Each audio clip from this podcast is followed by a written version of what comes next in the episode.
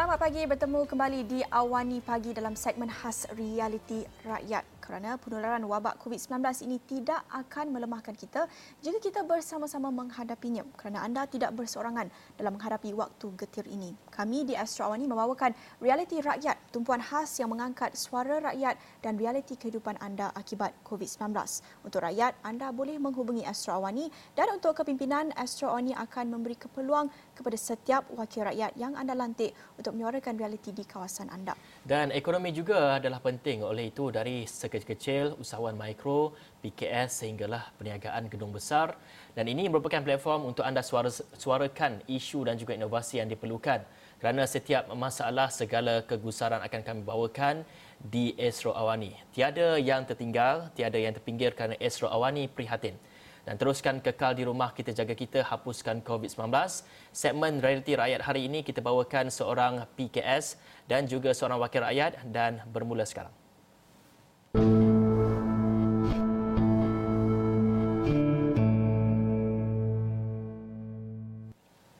Baik, kita nak terus bersama tetamu pertama kami adalah Puan Yah Mahmud merupakan pengusaha keropok lekor lekir di Setiawan Perak untuk menceritakan apa cabaran perusahaan PKS uh, Micro ketika PKP ini yang uh, kita juga sudah lihat sebelum ini um, juga pengusaha keropok uh, keropok lekor di Terengganu yang amat terkesan uh, perolehan ataupun pendapatan uh, setiap hari itu amat terkesan sejak mulanya PKP ini. Jadi Puan Yah Mahmud kalau sudah bersedia di talian Selamat pagi Puan. Ya, selamat pagi. Ya, selamat pagi. Sihat Puan? Ya, Alhamdulillah. Baik, kita nak tahu dan kita ingin Puan Yah kongsikan kepada penonton kita pagi ini uh, cabaran, rintihan Puan sendiri untuk menjalankan PKS uh, Puan Keropok Lekor Lekir di Perak ini uh, sejak mulanya PKP dan juga sebelum itu boleh bandingkan uh, mungkin pendapatan yang berbeza uh, sejak mulanya PKP ini? Okey.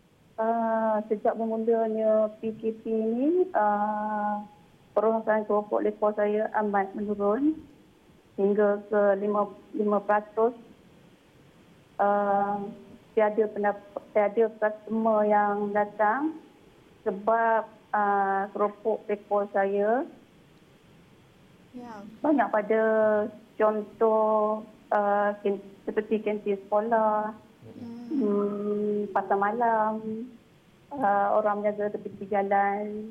Jadi sekarang dia orang dah tak boleh nak berniaga. Jadi bisnes saya jatuh merudum lah. Baik Puan, kita nak tanya sekali lagi. Adakah 5% uh, Puan mengatakan sebentar tadi, 5% terjejas ke bagaimana Puan? Ya, lima, bukan 5%. Yang ada sekarang semuanya 5%. Yang tinggal daripada 100%, dah tinggal 5% sahaja.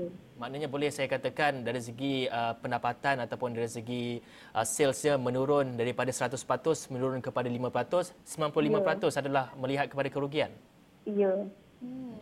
Boleh kongsikan agaknya pendapatan anggaran uh, sebulan sebelum ini uh, bagaimana dan uh, sejak mula PKP itu uh, bagaimana pula kerana kalau kita lihat uh, kalau 90% itu agak uh, 95% uh, satu ya. uh, portion yang, yang amat besar. Ya sebab di Perak ni bukan semua orang makan kepuk lekor. Dia tak macam Terengganu. Hmm. Jadi sebab itulah mungkin perusahaan saya, perusahaan saya menurun hmm. hingga 5%. Dan dan kalau kita nak tengok uh, uh, di bagi uh, perusahaan kopok lekor lekir ini sendiri menghasilkan packaging dan semestinya ia dihantar ke mana dan apa agaknya cabaran ketika PKP ini? Dari segi untuk menghantar ataupun dari segi untuk mendapatkan bahan mentah uh, puan dapat ceritakan. Uh, macam bahan mentah masalah saya uh, pada ikan lah. sebab hilang ikan tak beroperasi sekarang ya, dia orang kena tutup. Jadi kalau saya nak ambil ikan tu saya terpaksa lah minta uh, customer tu bagi saya uh, bagi saya ambil ikan tu. Hmm. Uh, contoh macam uh, macam jualan macam sekarang ni saya banyak gunakan pada uh, hantar ke ni sajalah ke minimarket macam tu. Hmm. Uh, pasang perak aja lah macam Ipoh, Kuala Kansar. Tapi hmm. sekarang pun masalah besar kalau kita nak hantar barang ni. Yeah. Daripada sekatan jalan raya. Hmm. Macam contoh, betul saya ada ambil surat daripada Jabatan Pertanian untuk saya menghantar barang. Tapi dia benarkan saya seorang saja. Hmm. Tapi kalau ikutkan kita kena berdua. Kan kita nak angkat barang. Seorang memang kita tak boleh buat. Hmm. Jadi pemasaran itu bagaimana? Uh, perlu bergantung kepada pemasaran dalam talian online atau uh, bagaimana Puan? Online pun ada. Macam COD pun ada. Hmm. Sikit lah. Lepas tu atau tu macam inilah. Hmm. Uh, ya, Puan boleh kongsikan uh, di keropok lekor lekir ini ada berapa ramai pekerja yang uh, uh, mungkin terkesan secara gaji untuk membayar gaji mereka. Uh, boleh Puan kongsikan? Ada sembilan orang pekerja. Uh, mereka terkesanlah dengan uh, PKP. Hmm. Puan, kalau uh, bagi pekerja-pekerja ni dari segi mereka ataupun operasi masih lagi berjalan seperti biasa ataupun uh, dilimitkan mungkin uh, dari segi jam bekerja mereka dikurangkan ke bagaimana? Saya limitkan pada contoh masa PKP ni dia orang kerja baru ada macam ada saya enam hari saja. Lepas itu saya buat uh, frozen, saya buat stok. Bila ada orang minta baru saya hantar. Boleh kongsikan uh, dengan lebih terperinci sedikit mengenai pekerja di sana. Adakah mereka kebanyakannya uh, adalah uh, lingkungan umur 40-an, 50-an? Adakah mereka uh, mempunyai keluarga? Uh, adakah mereka bergantung kepada gaji uh, yang digajikan ini uh, untuk menampung uh, sara hidup keluarga dan sebagainya? Eh, dah, uh, dalam lingkungan umur tu dalam ada yang 50-an, hmm. 60-an pun ada, 40-an pun ada memang dia orang bergantung sepenuh kepada uh, pekerjaan pekerjaan ni lah. Baik Puan, kalau sebelum ini uh, ketika bulan Ramadan lah, uh, bagaimana hmm. agaknya Puan uh, berniaga ataupun menjual segala keropok leko ini dan pada ketika ini PKP pula bagaimana mungkin dapat membezakan atau memberi perbezaan dari segi cara penjualannya? Bulan puasa, saya tengok pada permintaan lah. Kalau ada permintaan, kalau saya perlu hantar, saya hantar kalau ada orang datang uh, kalau ada orang datang ke bengkel ni saya jual tapi hasilnya bulan puasa ni memang bengkel saya tak operasi biasa setiap tahun macam tu kalau bulan puasa memang tak operasi hmm. Baik Puan, sebelum ni kerajaan ada mengumumkan bantuan buat PKS dan perusahaan mikro uh, terutamanya untuk memberi bantuan sedikit untuk menggaji pekerja.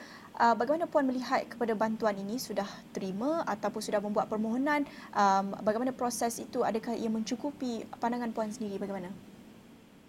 Uh, saya dah mohon. Uh, hmm. uh, mungkin kurang sikit lah kalau kalau dulu gaji dia orang boleh sampai 900 dah sebulan jadi tu ada yang 1000. Hmm. Um. Hmm. Jadi dengan uh, bantuan yang mungkin puan jangka akan terima ni adakah ia cukup untuk memberi gaji mereka? Mungkin bolehlah kot. Itu pun prihatin kerajaan kan dia nak bagi. Baik Puan, kalau kita tengok kerajaan juga uh, banyak menyalurkan bantuan untuk PKS ni semua. Mungkin saya nak tanya kepada uh, Puan, dari segi uh, berapa lama agaknya masa yang boleh bertahan uh, dari segi penerimaan bantuan-bantuan tu? Maknanya bantuan yang diberikan ataupun disalurkan oleh kerajaan ini, berapa lama ia boleh bertahan uh, bagi industri ataupun bagi perusahaan uh, keropok leko lekir ini sendiri? Hmm.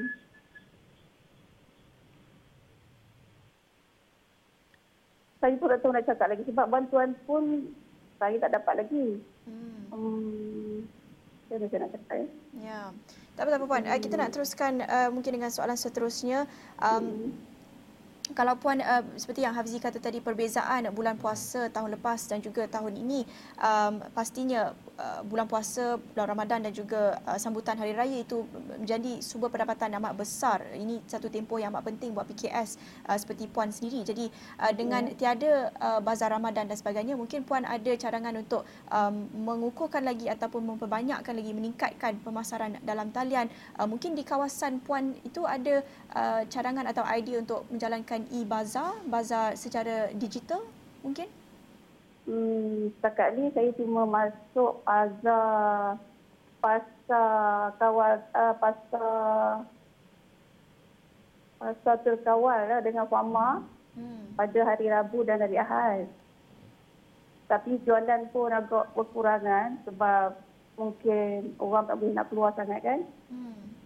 Hmm. Ya, jadi boleh kongsikan lagi tentang pasar segar terkawal Fama ni um, terletak di mana? Atau uh, mungkin Puan boleh cadangkan sedikit idea ramai yang tak boleh nak hadir kerana perlu amalkan penjarakan sosial kena duduk kat rumah. Tapi uh, bagaimana agaknya untuk tingkatkan uh, sambutan di pasaran tersebut di pasar kawalan Fama ni? Hmm, ataupun Saya mungkin rasa- perlu perlu idea lain mungkin perlu uh, tingkatkan lagi pemasaran dalam talian oleh Fama apa uh, kita nak dengarkan idea PKS sendiri yang mungkin boleh cadangkan kepada pihak Fama Okey, sebab pasar, pasar terkawal ni dia terhad kepada yang dibenarkan hanya jualan basah sahaja. hmm. Jadi banyak uh, peniaga yang tak hadir situ. Cuma ada beberapa usahawan saja. Jadi mungkin tak banyak pilihan. Hmm. Jadi orang pun tak berapa minat nak datang kot. Hmm. Dari segi bantuan-bantuan apa yang agaknya yang uh, masih lagi pending belum diterima dan juga apa bantuan-bantuan yang telah puan terima pada ketika ini? Sebelum uh, se, uh, dalam masa uh, PKP juga, Ah, ya, Ya. betul. Mm-mm. uh, setakat ini saya belum ada dapat sebarang bantuan. Uh, Tak dapat lagi bantuan apa ya puan eh. Jadi apa Belum, agaknya harapan uh, yang puan ingin suarakan kepada mungkin untuk dapatkan perhatian daripada pihak berwajib ataupun kerajaan untuk mempertimbangkan ataupun untuk mempercepatkan lagi penyaluran bantuan itu. Ya, mungkin Puan juga boleh mewakili uh, industri PKS, sektor PKS di kawasan Puan sendiri um, dalam masyarakat komuniti PKS di Setiawan Perak ini. Uh, apa agaknya harapan atau bantuan yang diperlukan sekarang? Ya, harapan saya perlu kerajaan percepatkan bantuan ini terutamanya kepada pekerja saya, pekerja kesian dekat diorang yang tak ada pendapatan. Baik puan, kalau uh, di perusahaan uh, puan sendiri mungkin ada inovasi-inovasi yang uh, sebelum ini tidak digunakan tapi apabila uh, pelaksanaan PKP ini ia digunakan uh, seperti adanya penggunaan mesin-mesin baru ataupun penggunaan uh, uh, perniagaan secara atas talian yang lebih meluas ataupun ada website dan sebagainya mungkin dapat diuraikan puan. Sekarang ni, musim PKP ni, kita orang macam kita nak online tu macam mana nak cakap ya? Agak sukar ke bagaimana dari segi coverage tak dapat ke macam mana? Ya, sukar. Hmm, terutama dengan penghantaran tu. Ya, sukar. Hmm.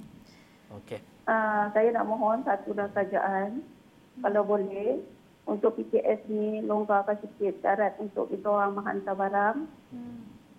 Uh, kalau daripada sekarang ni dibolehkan seorang saja. Bila seorang jadi masalah, tak, kita tak boleh nak buat kerja. Kan? Kalau boleh buat kerja seorang, bolehlah kita hantar barang, senang nak angkat-angkat kan. Hmm. Baik. Baik Puan, besar harapan uh, Puan Yah Mahmud merupakan pengusaha keropok lekor lekir uh, Setiawan Perak dan kami masing-masing mengharapkan uh, semoga dipermudahkan dari segi urusan uh, perusahaan ini. Dan terima kasih sekali lagi Puan Yah Mahmud untuk uh, kupasan ataupun untuk uh, perkongsian itu. Dan selepas ini kita akan bawakan seorang ahli parlimen uh, daripada Pulau Pinang untuk bercerita ataupun untuk menerangkan situasi COVID-19 di uh, iaitu di Bukit Mentajam dan juga apa agaknya inisiatif dan juga apa agaknya keluh kesah rakyat di sana. Kita berehat dulu seketika kita kembali selepas ini.